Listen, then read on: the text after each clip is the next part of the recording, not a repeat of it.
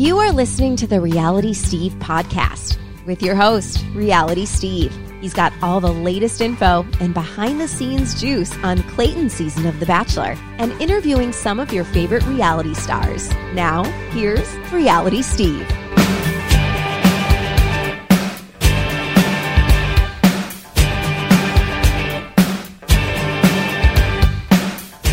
What's up, everybody? Welcome to podcast number 274. I am your host, Reality Steve. Thank you all for tuning in. We've got a fun show for you this week. We've got two guys in the reality TV casting world from Cornwell Casting, Jason Cornwell and Damon Collazo. They are the two people, their company, Cornwell Casting, are the company that cast for Joe Millionaire. They casted Steven, they cast Kurt, and all the women. And we talk a lot about that in today's podcast. In addition to, I've never spoken to anybody in the casting world before. I don't even think I've ever spoken to anybody in the production world before, except maybe Michael Carroll. He was he was a producer that was interviewed for Amy Kaufman's book, um, and he came on. He was a former producer in the Bachelor world years ago, and then did the first few seasons of Temptation Island. I think he's the only person on the production side I've ever had on. So it was really interesting having two people on that run their own casting production company. And you'll hear from Jason and Damon momentarily. So, not a whole hell of a lot to get to in regards to the Bachelor world. If you read my column yesterday, you know that the Women Tell All is scheduled for next Wednesday in LA. And I would assume we're going to get Shanae there and it'll be interesting to see exactly how she handles this. She's handled everything about as poorly as you can from the second the show started airing, so I guess I shouldn't expect anything different.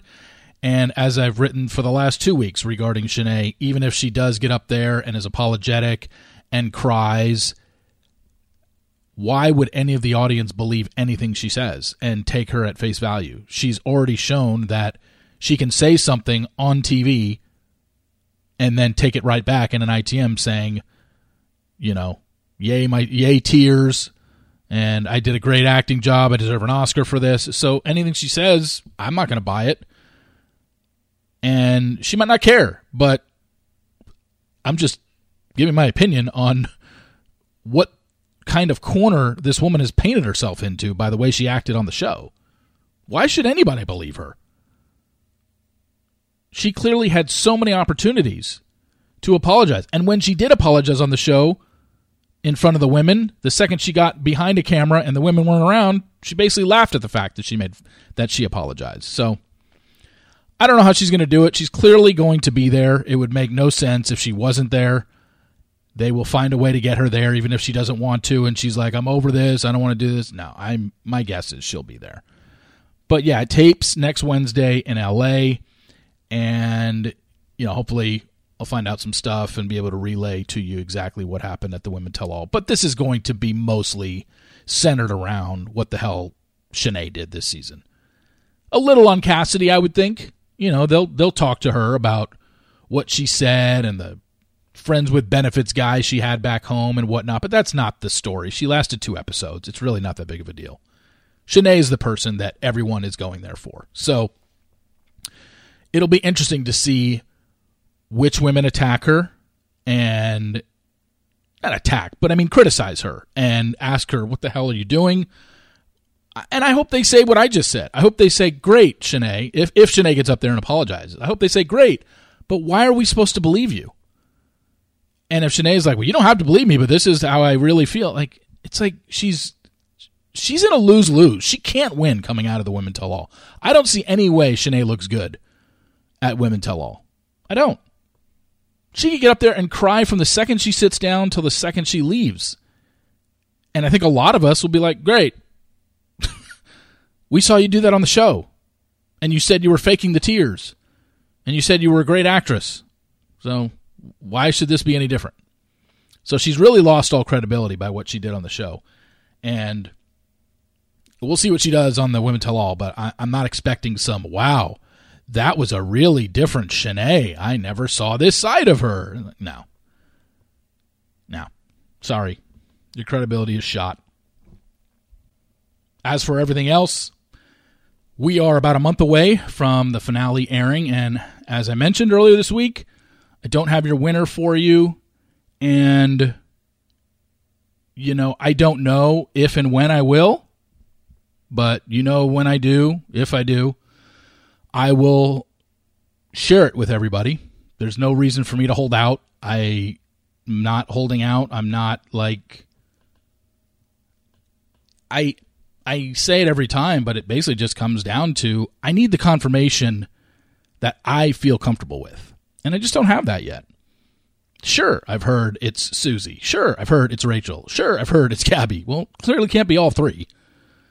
And, but you know, you hear other things and you're just like, okay. And once I hear something, it's like, okay. Now, I know that there, I've gotten emails on it and DMs on it, and this is where I want to explain to you. I've been asked numerous times, why don't you just share what you know or what you've been told? And I said, do you realize what a horrible position that puts me in? Because the second I just share what I've heard, it's going to lead to so many more questions because what I've heard isn't any sort of finality to anything. It isn't like, oh, this happened, which then led to this and this and this. If I just say what I've heard, you're going to have so many more follow up questions. You'll be frustrated that I told you what I heard because you'll be like, that didn't give us anything. Exactly. That's why I haven't said anything. That's the whole point.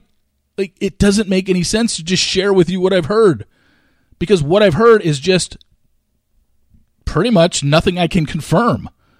I hear a lot of things, but I only report the stuff that I believe I have confirmed in my own way, whether it be double sourced or triple sourced or from a source that is only one person telling me, but I know that person knows what they're talking about.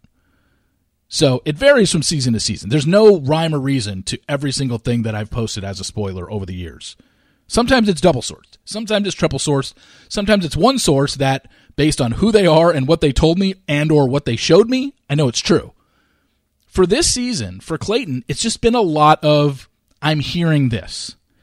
And then as I'm, you know, trying to vet out what they're hearing, it turns into, okay, well, how did you hear that? Who did you hear that from? Does that person have any reason to lie? And I just haven't gotten the solid answers that I'm looking for. And that's it. That's really all it is. I'm looking for the confirmation. I say it every season, but it seems to go over people's heads because I keep getting DMs about why don't you share it? And I'm not going to just share what I hear. If I did that, I'd be sharing stuff literally every single day. And, that, and then it just becomes just gossip and speculation, and then it turns into Reality Steve is reporting. Even if I say I'm hearing it, it turns into Reality Steve reported this. And then when it doesn't come true because it isn't something that was actually confirmed, I just ran with anything told to me, kind of like DeuxMoi. Then it's like, well, he doesn't know. He doesn't know anything. He doesn't know what he's talking about. Well, yeah, because I gave you something that wasn't even confirmed. But hey, you wanted it, so yeah, I'm just not going to do that.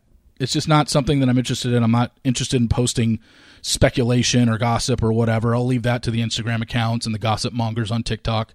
Let them do that. That's not what I'm doing.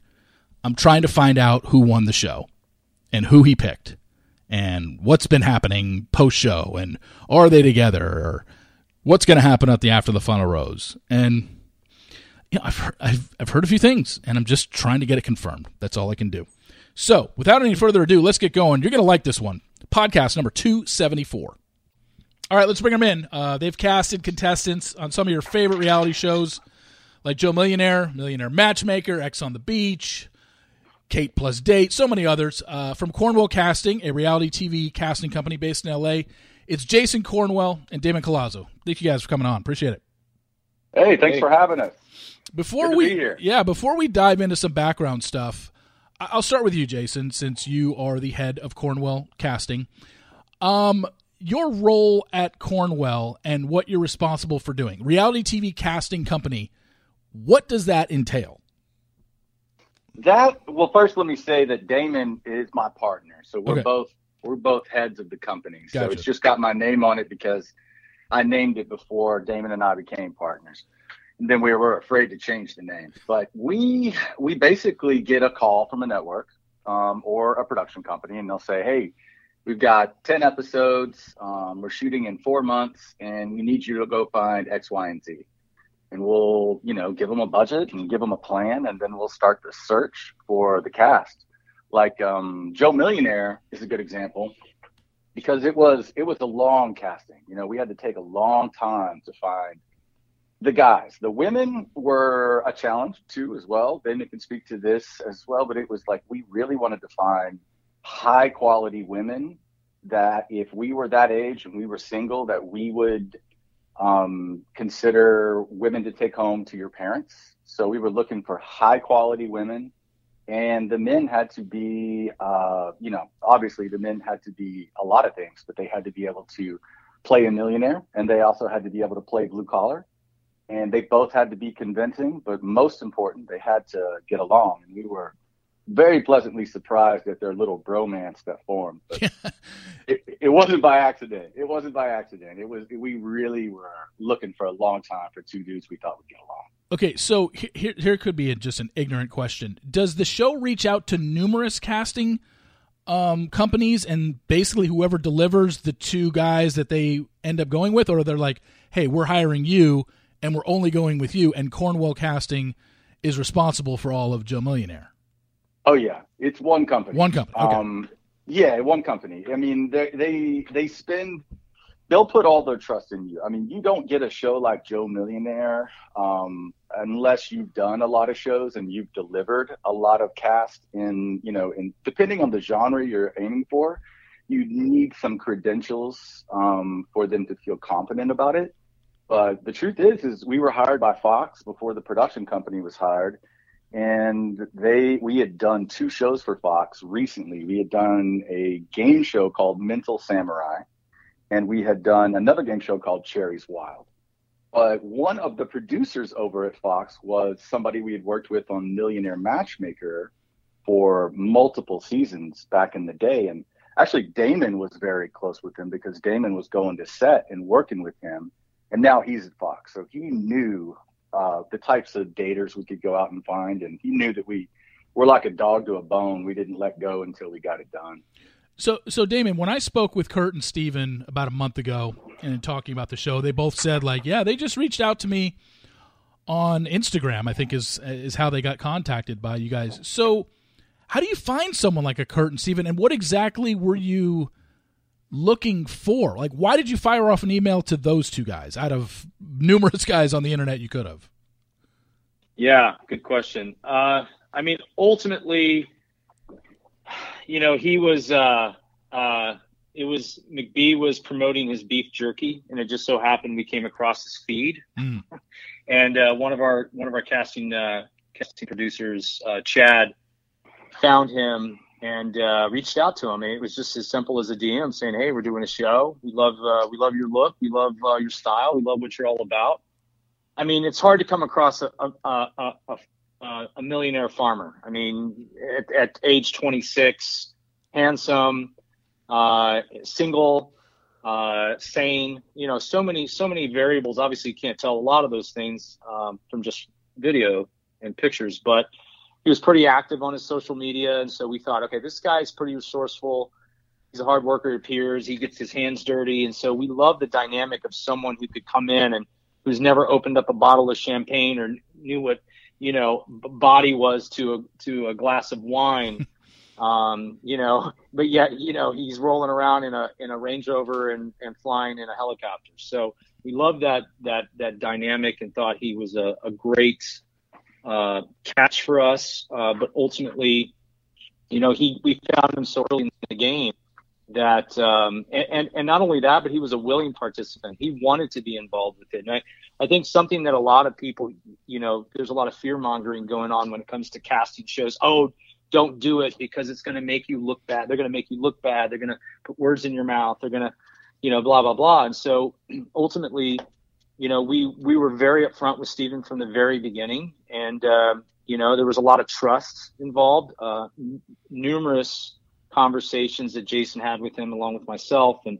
so, you know, there's a lot of trust, especially when you find someone so early on and you're going six months of casting. Uh, so, and the same for same for Kurt. We just reached out his DM, thought he was a good looking guy. He seemed like he uh, be the right kind of fit, and we wanted these guys to get along. We love that they were both kind of in the blue collar world.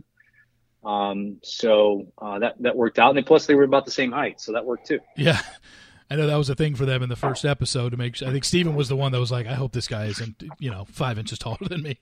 Um, so for a little, we bit, had some average Joes that were five to six to seven inches taller. You know, he's a good six one, but we had some average Joes that were really tall. So that had to be considered because they needed to be equally attractive, you know, in different ways, but yeah. they, they needed to be equal in every way we could um, possibly match them up in. And, so, and that became even more clear when they started shooting the show. So the show was specific about we can't have guys that are, you know, I don't know if they gave an, an inch difference, but no more than two inches taller than the other one. I mean, they didn't really yeah. give us that. Yeah, it, it, I guess that's kind of like what we assumed, it, you know. But it was a logistical. Right? It was a logistical thing. I mean, you can't have somebody who's four inches taller because you can't get them in the frame. Yeah. You know, in the shot, and so it would just, you know, from a logistical standpoint, you know, spending so many years on set, and you see, you know, you just see these things that you organically know, like, okay, we, we can't put a five ten guy with a six foot five guy. It's just not going to work. Yeah. And you know, so that that was that was just kind of one of those deals where we knew we had to we had to match these guys up. So hence why you know it, it was uh, it was a self-imposed challenge per se. Um, we we had plenty of great candidates early on, but we knew we were looking for a match, and we really needed these guys to to to blend well together because, as Jason mentioned, our goal was really for these two guys to get along, and I think some of that fear that I mentioned earlier, some of these guys had is, well, I don't want to be going up against somebody, and and it was we were very very upfront about that. We want you guys to get along. We two guys, you know, going through this, uh, uh, you know, this this uh, experience together, this journey together of finding love. We want you guys to bond and really confide in one another, and that that seemed to have has you know paid off in spades so far. Again, I, I'm very new to this in terms of the behind the scenes work of uh, a casting production company here. When when this show is all set to go, and everyone's out in Atlanta and they're about to film. Are you part of this process at all? Or once you cast this show, you guys have nothing to do with it? Did you ever go out to Atlanta and watch the filming or no? It it varies, Damon. I'll let you take this one, but because yeah. he can speak to the being on set, but it varies for every show. It mm. depends. Like on this one, once they were in Atlanta, we were done. Okay. But getting them to Atlanta, everything is is up to us until they get on the plane and arrive. And then they're in production's hands. But that can be different on a show. And Damon has been on set for yeah. many shows. He can speak to that. Yeah. The I mean, in a nutshell, it, yeah, it depends on the show. I mean, Mental Samurai with Rob, you know, Rob Lowe was the host on that game show. Uh, we had some team members fly to set and sort of help, you know, wrangle the talent. And you know, we're a friendly face that the talent knows. So we like to we like to extend that uh, opportunity to productions. Sometimes they want it, sometimes they don't. In this case, they didn't need it. Um, you know, Sally Ann was really gracious about like uh, so many things, and you know, we we wouldn't we you know we wouldn't be where we are today if it wasn't for you know just the, the amount of work that tireless amount of hours that were put in into just the casting, which was great in so many ways. It showed a lot of solidarity, but the end of the day, they didn't need us there, and that was fine. But as Jason said, you know, getting getting people on planes to go somewhere to spend six weeks, you know, uh, and you really don't know exactly, you've never had this kind of experience, is is a little bit of a leap of faith uh, for people. And so, you know, you have to almost have some people you have to walk them to the actual airport, you know, just so they'll get on that plane. Well, shit. and then walk them back and walk them back when they decide not to fly, and then talk them back into it. Well, yeah, I mean, just, just keep them sane. I shit. When I had Jenny on the podcast a couple weeks ago, she said I missed my first flight, and yeah, yeah, and yes, she, yep. But by the way, Steve, that was a great interview. You oh, really handled that subject yeah, matter. good interview. Um, yeah, with grace, and um, it, it was great. And Jenny's great, but Jenny is the person I'm thinking of, and I can speak to it only because she's already mentioned it. Yeah, but she did. Um, I was actually spending time with my family that day, and I was supposed to go to this event, and we're out at a friend's house, and I get a call, and it's like Jenny didn't get on the plane. So Damon had to help out with this too, but it was just a matter of finding out, calling her, getting her on the phone, and talking to her. And you know, we didn't really know everything about um, what had gone down with her. We knew some of it, but we hadn't dove too far into it. So, not knowing what she's going through at the time, you just have to be an ear and you have to listen. And then, as a casting director and as a casting company, you don't want to lie to people. You want to be honest with them. So, we're, we're being straight up with her. And I think that's what, in the end, got her on the plane because we told her the truth. We said, if you go to Atlanta and you decide that you don't want to do the show, you can leave. You can fly to Atlanta, you can meet the producers, you can meet everybody. And if you still have this same feeling that you're having right now, you can leave. And once we said that, she got on her flight and she left. We said, trust us to get you there. If you don't want to stay, you don't trust them, get on a plane and go home. No harm, no foul. Mm. She got on the plane.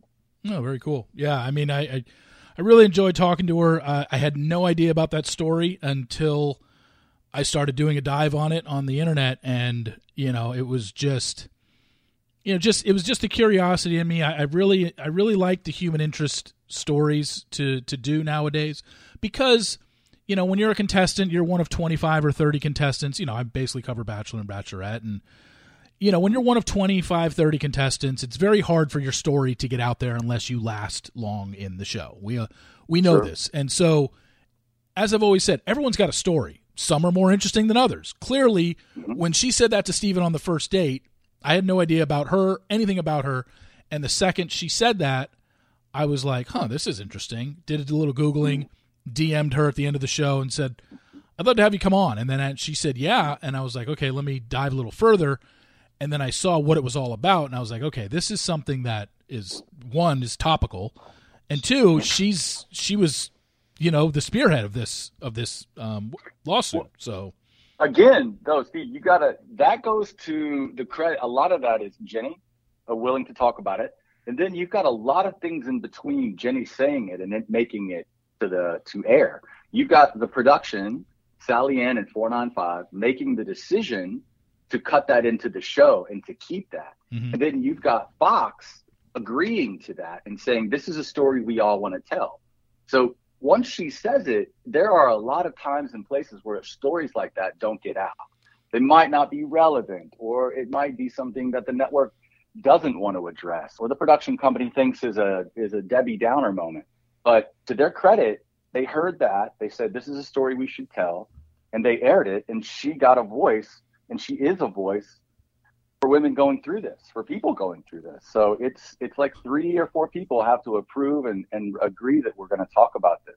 Yeah. And I was I was very pleasantly surprised because so many times the stories like that just don't get told.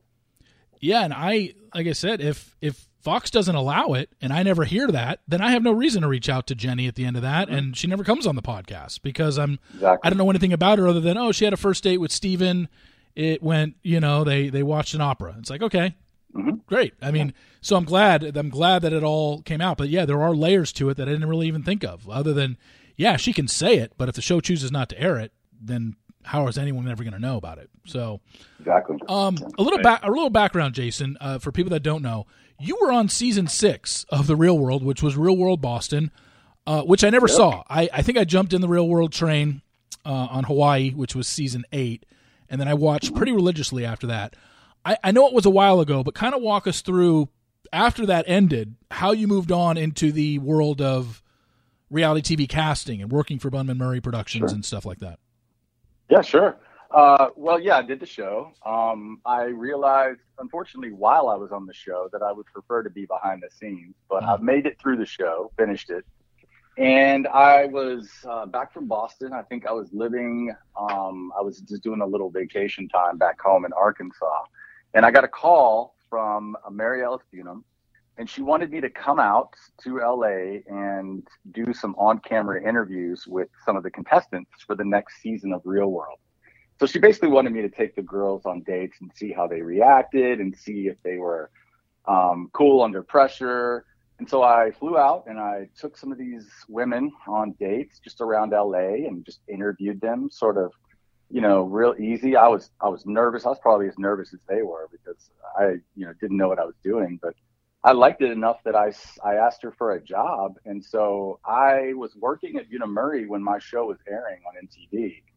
And I just stayed. I stayed there. I cast the first season you saw. I was one of the casting directors on Real World Hawaii. I found Teck and Ruth and Justin and you know everybody had a part in that. Those were my those were my golden children. Mm. Teck was the funniest person I'd ever interviewed in my life. I'm like this guy has got to get on the show.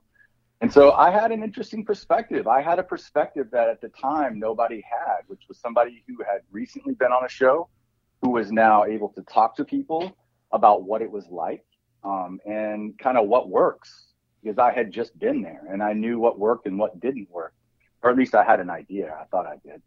And so I stuck around Bunim/Murray for a couple of years and I worked a whole bunch of different jobs and then eventually just uh, went out on my own. And when I found Damon, I had just formed my company and it's uh, the rest is just a bunch of shows in between now and then. Uh, Damon, you came over from scripted television to join Jason at Cornwell, right? First mm-hmm. into that? Yeah. Okay, so first off, tell us how tell us how you guys met and w- kind of what brought you. I know you had mentioned before we we popped on here about you did you did some acting work. You had some bit parts and bit roles in TV shows and whatnot. What brought you out of the scripted world into reality TV? Well, I think you know, like many of us, you know, the necessity of of you know finding a steady steady paying job. Um, you know, the scripted thing was obviously appealing to me, but I only knew it from being in front of the camera, and you know, I'd done some pretty decent stuff and was living off my acting. Um, but it came to a point where I think I needed a little more stability. And um, uh, I had actually cast a couple of shows prior to meeting Jason uh, for Three Ball, who had done, you know, The Biggest Loser, Beauty and the Geek, which I had done. Uh, so I had I I got a few things under my belt, and then a colleague of ours had in, introduced us, thought we would be, you know, a good fit just as far as you know working together. There was no intent of, you know, being a partner in the beginning, but we met Jason and I met at a Starbucks one day and we hit it off. He was from the South, I'm from Texas. And so we, uh, we hit it off and, uh, I mean, we immediately started working and, uh, I mean, we, our first really big gig was tough love. Um, and, uh, that was a, you know, it was a great, uh, a great franchise and it did really well and probably would have kept going if it wasn't for, you know, a little bit of a mishap, which I won't get into, but, uh, it had nothing to do with us. Uh, and um, yeah, we we've just kind of been known as the uh, you know the guys that do uh, hard dating shows. Um, well, there's, and there's more to that story. Damon there Damon is, was yeah. in a he was an assistant. Uh, he came in as an assistant casting director, but my main casting director that was working that show kept leaving at like five o'clock. I'm not going to mention any names she kept leaving because she had another project. And Damon was the only one that stuck around and worked until late in the night. So I knew then and there that this guy was a hard worker and he had a great eye for talent. And we were casting the pilot for Tough Love. So we got the we got the pilot done and it was awesome. And then we did, you know, I don't know, subsequently like four seasons. I don't know how many seasons the show went, but from that point on, all you're looking for in casting are people that will work as hard as you will, and harder at times, and people that are really good talking and really good at interviews. And eventually, everybody develops kind of an instinct for it. And um, he was all those things. So I was like, I'm keeping this guy. And so he just came in and started running things with me, and and the rest is history. So I imagine a lot of changes in the industry since you first started to where we are now. I mean, I don't think a lot of people realized how big and lucrative the reality genre would be. So I mean, Jason, tell us the biggest difference, I guess, that you see between casting in 2006 when you started this company versus casting in 2022. I'd say the most obvious difference is that uh, everything is virtual now. We used to have, uh, you know, almost a 2,000 square foot office space in Santa Monica. That was our first official office space where you know we had parking for people to come in and we would interview people. We would meet everybody face to face. They would come into our office do an interview in a chair with a camera and lights. Now everything even pre-pandemic is is done by zoom we can which is great because we can get the same quality interview over zoom as we could making people drive to see us Mm. We can get a feel for them. We can interview anybody, anywhere at the drop of a hat, and we can we can schedule casting directors to be doing interviews, you know, every hour on the hour, so we get a lot more contestants through. Um, the streamers are great. The Amazons, the Netflixes, the HBO Maxes, the, all of them are in the business of reality now. So we weren't really sure if they were going to be in that business, but they are definitely coming on board. And the demand for content is as high or higher than it was then. It was really high in 2006, uh, 2005, six, seven, and then eight. Everything dropped off when the bottom fell out of everything. And it's just been growing and growing. I mean, there are, at least for the top casting companies, which I'm really not sure how many companies there are that are um, can scale up as quickly as we can. There's, you know, probably four um, business can be very, very good. It's feast or famine in our business. You're either working as much as you possibly can, or you're waiting for the next job, or you're doing four jobs at once. It's hmm. it's uh it's up and down, but you know it's been very good for the past three years. Damon, what about the what about the contestants themselves? Because it seems like obviously, I mean, I think the biggest thing now is with social media and knowing that hey i just need to get out there on a show watched by you know hundreds of thousands of people if not millions of people you know to build my brand to gain followers i mean it is a thing whether people want to accept it or not you know especially with the bachelor and bachelorette world it's like are they there for the right reasons? Well i don't know if anybody in 2022 now is. I mean they're all looking to either get famous or or build a brand or sell something or whatever. I, I, don't even think there's anything wrong with that anymore. Maybe five years ago I did, but now I, I everyone's got an ulterior motive versus oh i'm really actually interested in what the show has to offer versus me personally. Or or am i off on that no i i, I think you're you're on point I, I think the landscape has changed dramatically i mean when you know back in 2006 to to maybe a few years ago um, you know, people were skeptical of getting on a reality show in fear that it might uh, taint their brand. Uh, what you're seeing now is this crossover uh, of so many different, you know, whether it's social media, television, film, anything to get their name out there, they're considering. So, you know, while some may say, "Hey, you know, I am doing it for love," and that may be their their their truth. I mean, I think anybody who who's looking to you know be on television would be lying if they said that they weren't hope, hopefully going to benefit from it in the long run. Yeah. Uh, if they find love, great. That's that's why they're there. But if they also get you know acquire a hundred thousand followers on their TikTok or their Instagram, I mean, which which happens, which is very very possible. Uh, you know, and and I, you know, after talking to Steven and Kurt recently, I mean, they've certainly seen an uptick in their uh, social medias. So following. So I, yeah, it's hard to really discern whether somebody, because we do go into it with the intentions of wanting people to be there for the right reasons, which is love. Um, you know, and uh, some people have said, I, you know, truthfully, I'm just here to, to, to get my numbers up, and we usually don't consider them, and that's that's that's a that's kind of a behind the scenes statement. I mean, we rarely, you know, whatever believe it or not, there's some scruples in reality television, and that's one of them. You know, if we feel like you're not truthfully there for the right reason, or at least most of the reason, then it's really hard for us to to. We have to be convinced that you're there for the right reason. So you can convince us, then you know we think that you can convince America, and either you're you know best actor in the world or you're, you're authentic in your intentions. Yeah, I mean it's and it's almost like now after hearing you say that if some future contestant for any reality show is listening, it's almost like, hey, even if you don't believe in the show that you want to be on and you're looking to build a brand and gain followers, just don't say it. Just fake, fake it till you make it. Like, yeah. just don't tell Jason and Damon directly. Yeah, I'm looking to build a brand here. I'm looking for followers. I don't really care about the show. Yeah, I mean it's it's almost like they can get through it. Now, Jason, when you were on reality TV, this wasn't a thing. There, there was no Twitter. There was no Instagram. Yeah. I don't even think Facebook was around no, it definitely wasn't around then. When, no, no, it wasn't. When when you cast regular people now that are coming in, can you tell? Uh, you guys have been doing this for a long time. So now, now that you've built it up, and now we're in 2022, where you've had about five or six years to where the social media boom post show is now a thing and it could become your full time job.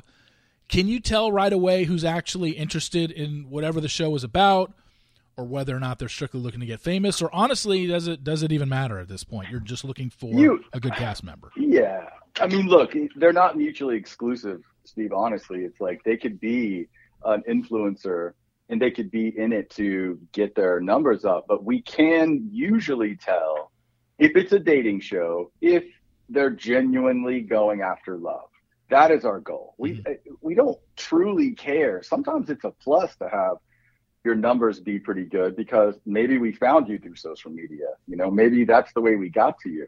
I don't know, but if we get them in interviews, and these are there's multiple interviews. There's an interview with the let's say the let's go through the process real quick. So yeah, we find you, we reach out to you. Um, it could be a casting associate. They tell you what the show is. You agree to do an interview.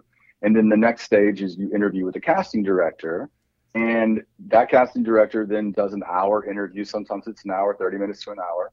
We edit that, we look at it. Then Damon and me and Sandra, whoever's at the top of the company, looks at that and goes, This person's legit. We pitch it to the network, the network and the production company, and they make it past that phase. Then there's another set of interviews in which we get on the phone with that person and we ask them some key questions.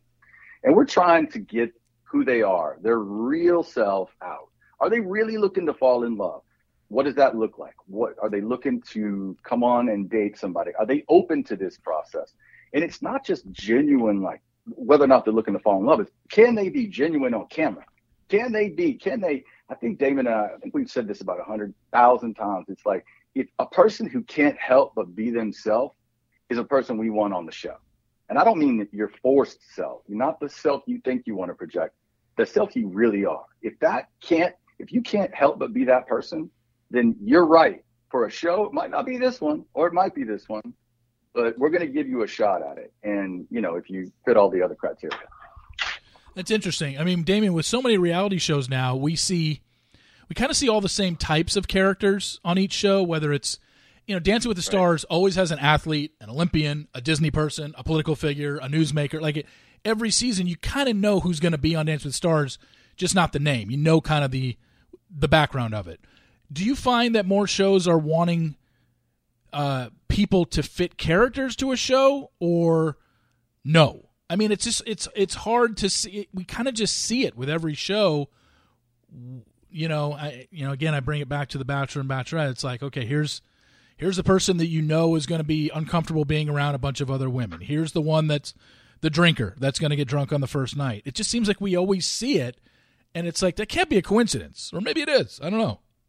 Yeah, I, I, I think there's some of that going on. I, you know, I, I think diversity can can mean a lot of things, and you know when when you're making your wish list for a show, you want to have variety in there. So you want someone who's going to go in there and maybe stir the pot, or you know, be be the loud talker in the room uh, someone who maybe is a little more reserved but still will speak their mind. I mean, ultimately, yes, we we do have these little buckets that we like to fill, but I think that there's no real. Uh, it, it you know you find these great people and you say these this one this person has a story to tell and sometimes you know they're really loud when you meet them and then when they get in the sh- on the show they're they're maybe not as loud so you know, you never know until they all get together what kind of dynamic you're going to get. Um, but ultimately, yes, we do want a variety of people in there. If everybody was the same, it, it, it's just, you know, just a bunch of loud people talking over loud people. So to answer your question, yes, we do go with, with the intention of trying to find different uh, people to, uh, to, to, to fill the, the slots, if you will.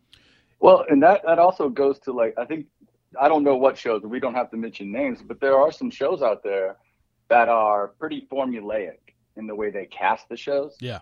Um, they've got a formula. It works. People love it. They've got good numbers. And until their numbers start dropping off, they're not really going to change that formula um, too much. And we all know those shows and, you know, they do great business. Um, it, you really do get creative when you've got a show coming in because – you know, we this this version of Joe Millionaire had never been done before. It was a whole different format, had a name everybody recognized, but we got the time and we got the chance to really go out and try to find different women than you would see on a normal dating show in the sense that we got a lot of women that we looked at, a lot of women we interviewed. We got to really pick the ones we thought were going to a get along with each other, and b um, it wasn't just going to be a massive competition. It was going to be, oh, they're going to actually question. You know, I think I love him, or I don't think I love him, and then the same thing with the guys. So we, it was a, it wasn't a formula. We were creating the formula. You know, we're 20 years into reality TV being a thing, and and I and I've always said it just seems like what is there left to do in reality TV? How, how many different mm-hmm. ideas are, are there still left out there? And I've I've always said to this day that the best reality show that I ever saw, that I ever saw produced, the way it came off, was the Joe Schmo Show season one. I thought it was the best thing that could ever be put on. Like it was, it was uh-huh. perfect. It was, yeah, because it was it, because it was in the early stages of reality TV to where you could fool somebody like that. Nowadays, yeah. I don't think you could pull off the Joe Schmo show. It just people yeah. would be way too skeptical. The second they're signing on, they'd be like, "What am I signing on for?" Whatever the case may be. And you brought up, you know, when you're talking about interviewing the people, you're telling them what the show is. Speaking with both Steven and Bo- and Kurt and Jenny, all of them were told this show is called Love for Real. Like you weren't even allowed to tell them this was That's right. Joe Millionaire, yeah. and it's because you know Joe Millionaire was something that was the first season was you know back in 2002 or 2003. I don't know if you know this, but Joe Millionaire is what started RealitySteve.com. It was the first show yeah. because I was just I was just a guy. I was five years out of college, just liked watching TV, and Fox had the NFL, and they started promoting a show where we we were in the early stages of reality TV, but we had never seen something where they were literally doing a prank, and they were going to trick women into thinking a guy was worth three hundred million when he made twenty grand a year. And I was mm-hmm. like, I gotta watch this. And so Joe Millionaire started, and I sent an email after every episode to three of my friends with just basically ramblings and my thoughts on because when I saw the commercials, I was like, I can't believe the women are going to fall for this. Like, what's going to happen? Is she going to, is she really going to be interested in him or the fact that he's possibly worth 300 million? And I sent it out to three of my friends. They forwarded it on to people who then forwarded it on to people. And then I had an email list running and it got up to about 300 people. Can I be under Joe Millionaire email list? I'm like, okay. And then Joe mm-hmm. Millionaire ends and they're saying like, we think these are funny. We love these what's the next show you're going to do? And I'm like, well, I don't know. What's the next dating show popping up in that time frame? And it happened to be the first season of The Bachelorette, and then from there it took off. But yeah, Joe Millionaire is is kind of what started everything. And I was always wondering, could they bring this show back?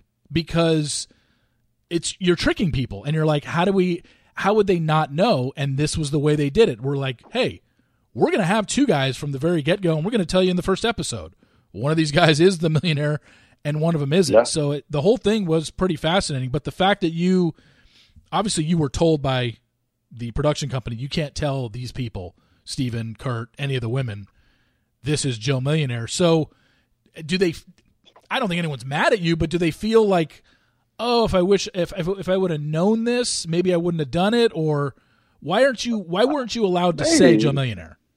Well, the cat didn't they, they, they didn't want to get the cat out of the bag okay. honestly. The, it was a huge um it was a big deal for fox to bring this back and try to recreate it. Yeah. so i mean we're casting is pretty hamstrung on the shows. If it's not a show that's already got a following. So you're never going to be able to go out and have a casting call that says hey we're casting for the new joe million because first of all the women would have known. You the yeah. surprise on that first episode when the women were introduced to two men, that was that was worth every secret we had to keep, right? Yep, yep. But we don't lie. We didn't lie to the women. We we did told them as much of the truth as we possibly could, which is we're casting a show called Love for Real, which is something Damon and I and Sandra just made up at the very beginning of casting because it sounded kind of cool. We thought it was a good name. We're like, oh, if I was going to create a dating show, it'd be a good name.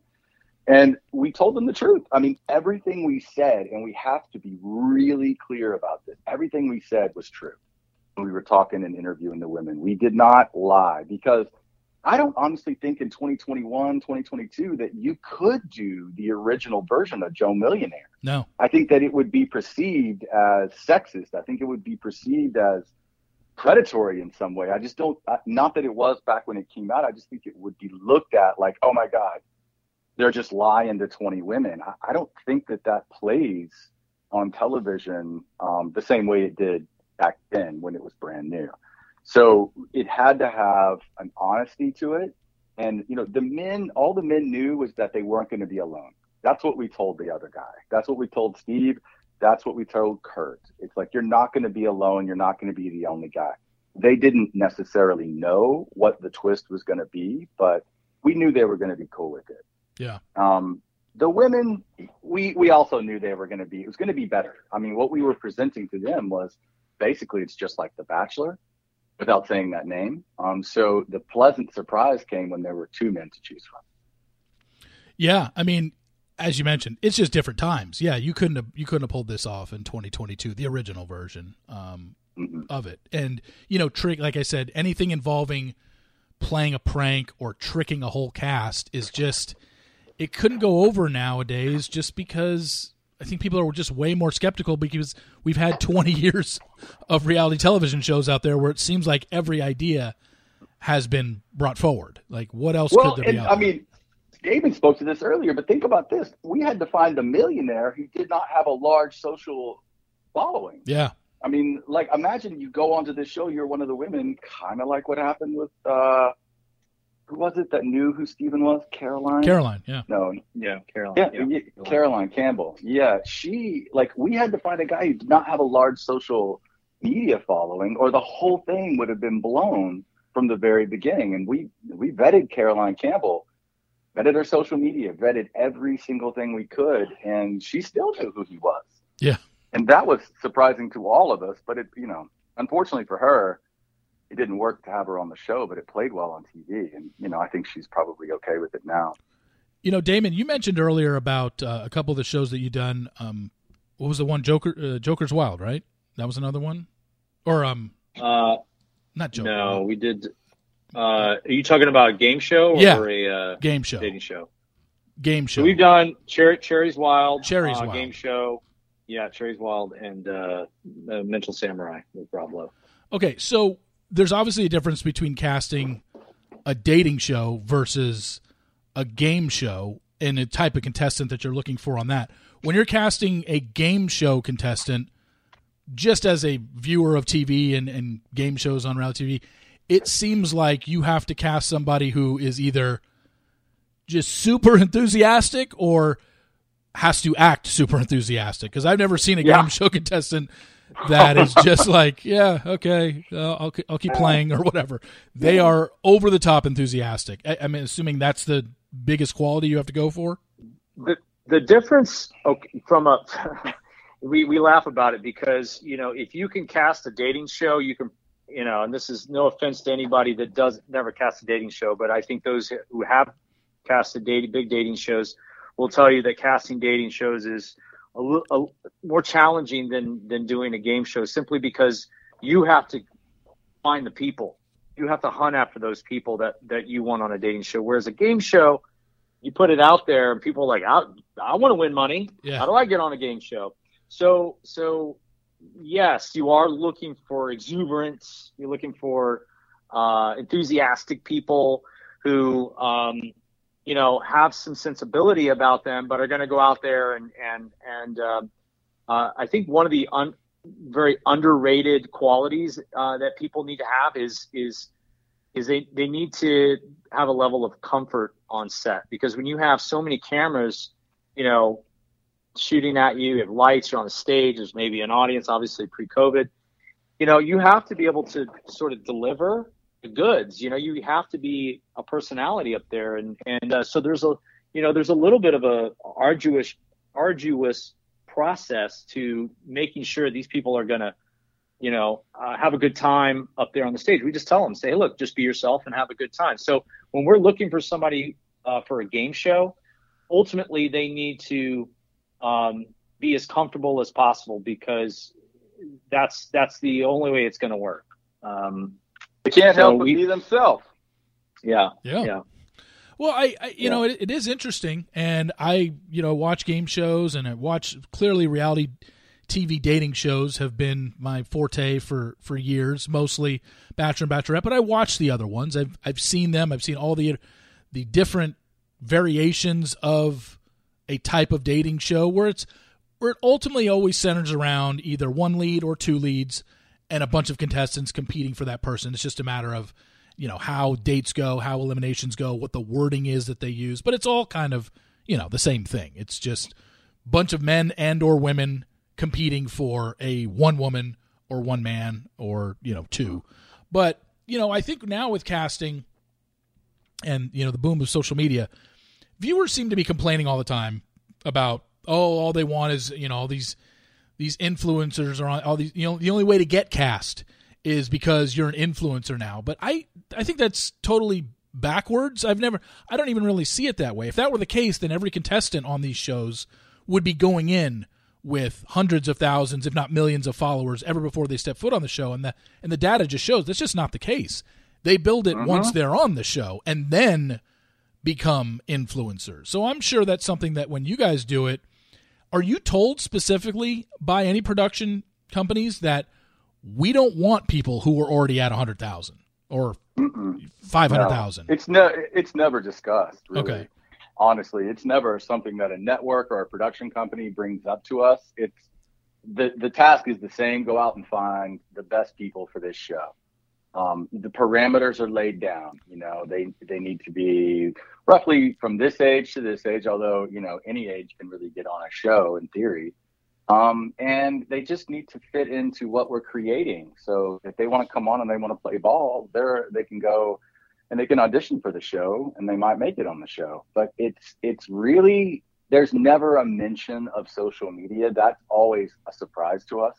You know, we might find them easier on social media if they have a large following. But honestly, it, it could be somebody who's got two followers. It, it, doesn't matter if they if they can speak to the camera and they can express themselves, and we have fun in an interview with them. You know, depending on what we're looking for, of course. But for Joe Millionaire, it was are they comfortable in front of the camera? I mean, yeah. look at uh, a great example would be Suzette James. Mm-hmm. From Joe Millionaire. She, I think, had the largest following going into the show, she had quite a few people on Instagram, maybe Twitter. I don't know about TikTok so much, but you know, but that girl is uh, she's a she's a dynamo.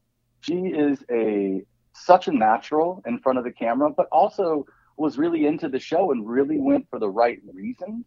So if anything, her social media following would make us think she's only doing this for her following.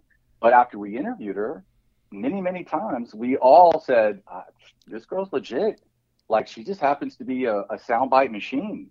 I mean, there's no, it's not a mistake that you see her on almost every episode before she got um, booted that, you know, they were going back to her and what she was saying. And because she's so good in front of a camera, she's an example of somebody who's a hundred percent themselves, a hundred percent natural and it works for that show. Mm. I would not be surprised if it didn't spin off if she didn't have her own. If somebody is smart and somebody out there is thinking about this, uh, you know, let's find let's find love for her. Let's give her her own show. Let's have her be the lead on a show because she's that good. Yeah, I mean, I thought she was I thought she was great, and she got a lot of time for somebody that never got a one on one date, mm-hmm. but they did show a lot of her ITMs, confessionals, whatever mm-hmm. you want to call them because she was good TV. And we, you know, we get that a lot. And I think people kind of run with it about, well, are we promoting bad behavior when we highlight, you know, women like, you know, Shanae on The Bachelor this season who is putting someone's ADHD uh, diagnosis down and making fun of it and stuff like that. And, oh, they only focus on the drama and stuff like that. But, you know, again, as I say to them every season, like, look, I know people maybe get tired of the drama and the cattiness between the women on The Bachelor, or if you're watching The Bachelorette, the men fighting and drama and who said this. But let's be honest.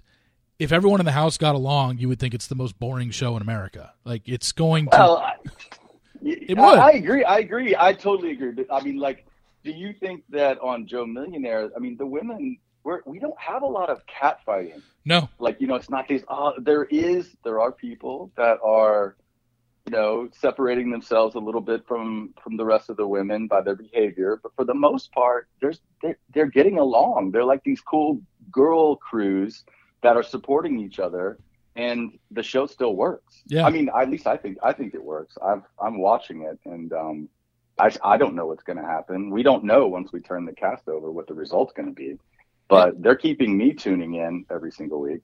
Yeah, it seems. What like, do you think? It, no, it seems like this is, um, and and even just looking at some of them on social media post show, they're hanging out and you know very friendly with each other. It really seems that the only person, if you want to cast her as a quote unquote villain or who has gotten a villain edit, would be Carolyn. And and and it's not mm-hmm. like Carolyn is shit talking any of the other women. She's just kind of isolated herself as, hey, I'm here for Kurt. I don't want Kurt. Uh, you know, I'm getting a little jealous that Kurt gives attention to other mm-hmm. women, which would be natural, I think, in that in that process. How can you? You yeah. have to understand. You're going into a dating show. It's one thing to be like, I know he's dating other women, and then to see it in front of your eyes with, you know, you were just making out with him on a bus, and now Amanda is sitting on his lap. yeah, that's going to probably get under your skin a little bit, but some people yeah. take it better than others. I love Amanda. I love Amanda Pace. Yeah, I, I, I love all the girls. I love all the women on the show. But I, I had a special place in my heart for Amanda. I think Pace. Amanda's. I, I think Amanda's great, and I've spoken to her on DM, and she's gonna. She'll be on the podcast once this is all said and done. I don't know how things end up with her. I'm a, just watching the first, you know, six episodes. I think it's pretty clear she's making it for you know it's between for Kurt. It seems like I could be wrong. It seems like this is coming down to a choice between Carolyn and Amanda. So whether or not Amanda wins or whether or not she's the one that yeah. he, uh, he maybe he chooses Carolyn over her, I don't know, but uh, I definitely want to have her on because I think she's I think she's a ball of energy and and totally different than Carolyn, which is really cool to watch Kurt, you know, kind of fall for two women that based on what we've seen on television are really different from each mm-hmm. other. Very, yeah. very, and you know, she's got a secret too. You know, I think they're teasing it on the, you know, what's coming up, but there's there's a lot of yeah. layers to to Amanda Pace. Yeah, that, find um, out more about it. Yeah, yeah, it's yeah, going to be very interesting coming up. Yeah, well, I'm looking I forward think, to that. Steve, the the one thing that you mentioned uh, I thought was interesting is that you know these girls are different from each other, and I think that was really the goal was to make sure that we felt like uh, that the girls, you know, would feel different, be different, and identify. I think accessibility, you know, for women watching it was important. That there was somebody on on the cast that they felt they could identify with. I mean, Andrea is a good example of that. She's a self-made girl, you know, and she while she didn't really connect with, you know, um, one of the guys, uh, she still brought her individuality, and I thought there was a really nice moment with her and Jenny. And you know, she she she represented a, a contingency of women that you know can identify with her. Annie, another example. You know, a lot of, a lot of people really identify with Annie.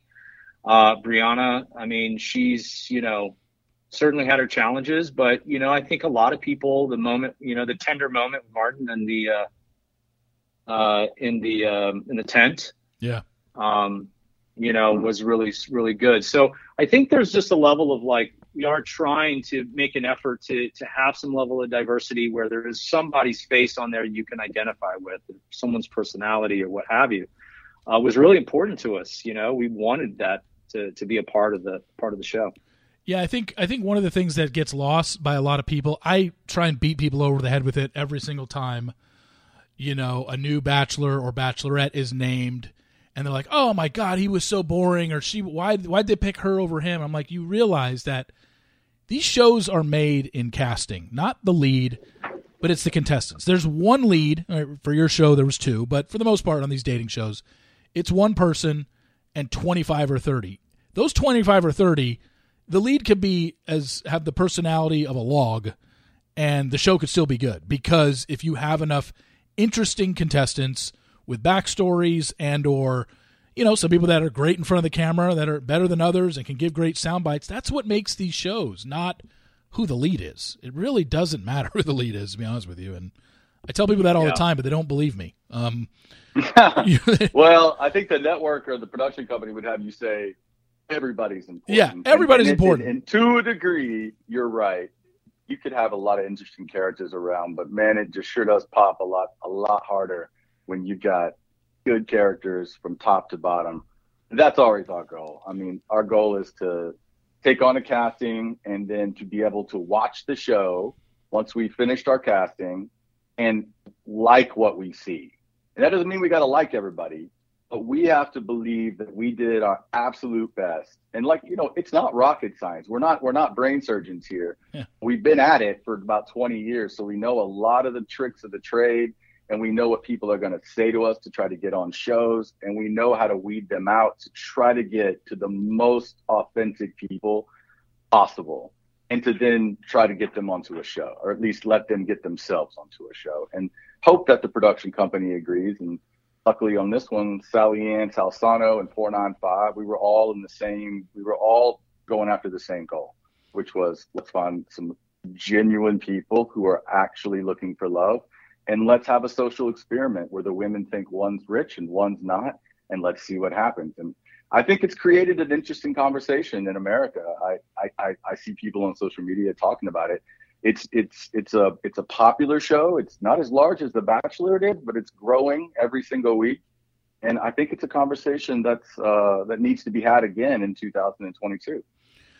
Yeah, I wanted to. I, I I'm really enjoying the show. I'm glad that they brought it back. I was always curious, like I said, how could they bring it back in the same format as it was when it first started, and they didn't. They had to bring it back in this way, which I think is which is great. Um, the relationship between Kurt and Steven is, I, I think the bromance adds to the popularity of the show and why people seem to like it. Um, but I I wanted to leave you guys with one last thing. I want to ask you each a question, and it might be hard to pull these from from your memory bank because you've been doing this for so long. Hmm. But I'll first start with you, Damon. Is there a contestant that during casting? I mean, you obviously end up casting these people, is there a contestant though during casting on any of the shows that you've done, one that sticks out to you where either either or they were great in casting and they got on the show and it just didn't click or somebody that you were maybe hesitant on during casting, still casted them, but then they turned out to be a dynamo in terms of their confessionals, or ITMs? Ah, uh, ooh, putting me on the spot. I, know, I, I, don't want to. I don't want to say that like you didn't right, like somebody right. or whatever, but there had to okay, been somebody that right. that really blew you up and were like, "Wow, they were better than I thought." Okay, I, have somebody. So we did a show called Marrying Million season two. Uh, I think we had we did some support casting on season one. I, you know, we were working in conjunction with the production uh, casting uh, team, and um, we did uh, that for I don't know a couple months or what have you, and um, I met this woman Desiree, and uh, she was really sweet and nice, and she said, you know, I have uh, someone who I believe would be a great person for this, and she, his name was Rodney. And uh, I met Rodney, and I and I just didn't believe them. I thought they were during the early parts of casting. So I met them through my casting associate, brought them to brought them forward to me spoke to them, and they were the type of people where I was like, this is too good to be true. The things they were telling me, and I don't know if you're familiar with that show at all, but no. it's Rodney and Desiree from Marrying Millions season two, and uh, they were amazing on the show. I mean, they were so good they got a spinoff. So they surprised me. So that happens on occasion when you you're like, this can't be right. These people are too good to be true. There's no way they're the, the things that they're saying to me are either they're they're very savvy to the casting world uh, and know the right things to say, or or they're just authentically that good. And I, you know, aired on the side of like, nah, they're they're they're not they're not who they say they are, and they were. They were exactly who they said they were, and and, and then some. And they they really surprised me. And I I've had other people who I was literally would literally, uh, you know, uh, bet my left arm that they were going to be the stars of the show and uh, and and flopped, you know, for various reasons. So, uh, you know, it, it, goes both ways. But I think over over the years of just doing it for so long, you sort of can anticipate. Like Caroline Campbell is a good example of someone who would have killed it on the show. And a little behind the scenes uh, on her, she, uh, you know, we we fly people out for finals. We want to meet them in person. The network wants to meet them before they put them on the show, and, and you know, which is a very standard practice in our business. And uh, she came out, and you know, she had the whole room laughing the whole time. I mean, she kept us laughing the whole time. This girl's a, a bona fide star. If if if she lasts a long time, she's a bona fide star. So uh, at the end of the day, you know, that didn't work out, but we'll get her on a different show. Hopefully that answered your question. Yeah. No, it did. Uh, and Jason, for you, why don't you uh, pull one of those? Someone that you were maybe iffy on, and then they got on the show and really blew up and you know impress you more than you thought maybe they would. Oh, definitely. For me, it's going to be Steven McBee. Um, I liked Steven. Um, I liked talking to him, but honestly, and he, our our casting director uh, Chadwick Wilson, um, when he interviewed him, he came out of the room. We were in the office together, and he came out and he goes, "I think we just found our millionaire." And I was like, "No way! Are you kidding?" Because this was like week three of casting on a six month job. Hmm. And I watched that guy. I watched his interview. I'm like, ah, maybe, maybe not. But like later on, I was more convinced that he was going to be great. You know, that we'd seen a lot of millionaires but I he, he was willing to do as many interviews as we needed him to do, but he wasn't hungry. Like you could tell he could take it or leave it. Like if he wasn't pompous at all, he was just cool and nice. And I was sure he was going to go onto the show and I was, was going to play this part, but like I was very pleasantly surprised at just how genuine and cool and outgoing he was on the show. Um, that blew me away. I mean, he is such a good interviewer. Like on camera when they're doing the OTF, so they're doing the uh, confessional interviews. He's just great. He's great. He's a total natural, and it, it, it wasn't like that in the beginning, but it got there. And then when he got to the show, it was it was phenomenal. And I think that speaks a lot to the producing of the show and just making them comfortable on set as well. Um, but Steven would have to be one of the number one people that I was surprised by. Interesting. Yeah, it's it's this has been a great insight into just the casting world because this is not something I'm I'm definitely someone who's interested in the how the sausage is made. Uh, it's why I'm mm. kind of interested in the the spoiler aspect of the Bachelor and Bachelorette and kind of the behind the scenes versus what we see on television because we hear a lot of the same lines every season from these contestants. It's kind of the same thing. So it's like I don't really care what they say on the show because I know they don't really necessarily mean it. They know what they have to say. Um, you know, you know, you know the end goal of the Bachelor, the Bachelorette is to get engaged at the end, and I think that's a lot of pressure. So everyone has to say the right things because if you're saying if you're what you really feel like you know what i don't know if i'm really interested in getting engaged then you have no chance of winning so you immediately mm-hmm. are taking mm-hmm. yourself out of the competition for joe millionaire we don't even know what the end game is of this show. We I have no mm. idea. The show hasn't told us. Um, and that's I think that's the good part of this ride is that we don't know what to expect. I don't know if Kurt wants to be engaged at the end or Stephen wants to be engaged or they're just going to tell some woman I want to date you still. Like I don't I don't know. So I think it's very interesting. And then plus the money aspect of when do the women find out about who's the rich one, who isn't and is it going to change their view of mm-hmm. either one. So I think that's yeah. How, how are the women going to react? Yeah. And by the way, Steve, we don't know. Yeah. We don't know. We don't know when they're going to tell them. We don't know how they tell them. We don't know who they pick. We don't know. We're watching it the same way you are. Yeah, and I, I think it's it's just really interesting. I'm, I'm I'm fascinated by the behind the scenes about just how casting works and stuff like that. So. Jason, Damon, I really appreciate you guys coming on. I'm glad I was able to connect with you guys, and we'll definitely uh, have you guys on in the future. Continue the great work and great casting on some of our favorite shows. So, um, awesome. Take care awesome. of me. Take care, well, of you guys. Listen, right, thanks, thanks, for the man. time. Thank you, Steve. Thanks for the time. Uh, tell everybody listening to the show to go check out our TikTok, our Instagram, all that, and to follow us, and they'll know about the castings first. Yeah, Cornwell Casting um, on uh, on Twitter. It is it's just Cornwell Casting, right? Yeah, yeah. Just Corn- at Cornwell Casting on TikTok, Facebook, Instagram, Twitter, all of them. We're all we're everywhere. Just follow us and you'll hear first. And if you and if you listen to this interview, now you know exactly what you need to say to these guys in your interviews to get cast on a show. How about that? we'll see. Yeah, we'll, see. see. You can try. Yeah. Yeah. All right. Thanks, Jason, thanks, Damon. Really appreciate right, it. Thanks, Steve. You got it. Thanks, buddy. Bye. Appreciate it, man. All right. Bye bye. Thank you so much to Jason and Damon uh, for coming on and sharing that. Like I said, I think Michael Carroll former Bachelor producer years ago. I'm talking early 2000s, and Temptation Island producer for the first few seasons. I think the first two seasons. He's the only person on the behind the scenes guy that I've ever had on the podcast, I think. unless I'm missing out on somebody else. But just to hear their stories and hear what it takes to get on a reality TV show, especially a reality TV dating show, which they specialize in, and the casting job they did for Joe Millionaire and how extensive it was, and finding Kurt and finding Steven and finding the right women that they thought would fit this show. It's very, very interesting stuff. As you know from me, I'm always a guy that's much more interested in how the sausage is made than eating the sausage. That sounded so bizarre. Um, but I've always been interested in the more behind the scenes stuff. It's why I've always been interested in the spoilers and giving you stuff that happened behind the scenes that isn't shown on television.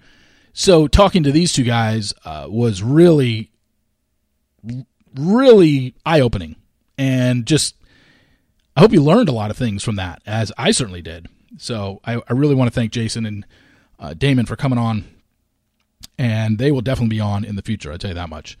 So thank you to them. Thank you all for listening. Uh, please rate, subscribe, and review in Apple Podcasts. Very much appreciated. And we'll be back next week with yet another podcast. As I mentioned, um, I didn't mention it at the beginning of the podcast, but Temptation Island season four starts March 16th. So that's basically if The Bachelor has a one night finale, it'll be two days after the Bachelor finale. If it has a two night finale, it'll be the next night. So they're really waiting until after Bachelor is over now to start their dating show airing. It filmed in September, but um, and I know nothing other than what was posted. I saw the two minute preview. Looks very juicy, very salacious, very Temptation Islandish, and can't wait to start covering it. Looking, uh, you know, watching the episodes, and obviously I'll try and get some coverage here and get some of the contestants on as the show is airing and whatnot. But uh, we're still a month away from that. That starts March 16th on on USA. So for Jason Cornwell and Damon Collazo, I'm Reality Steve. Thank you all for tuning in, and we will talk to you next week. See you.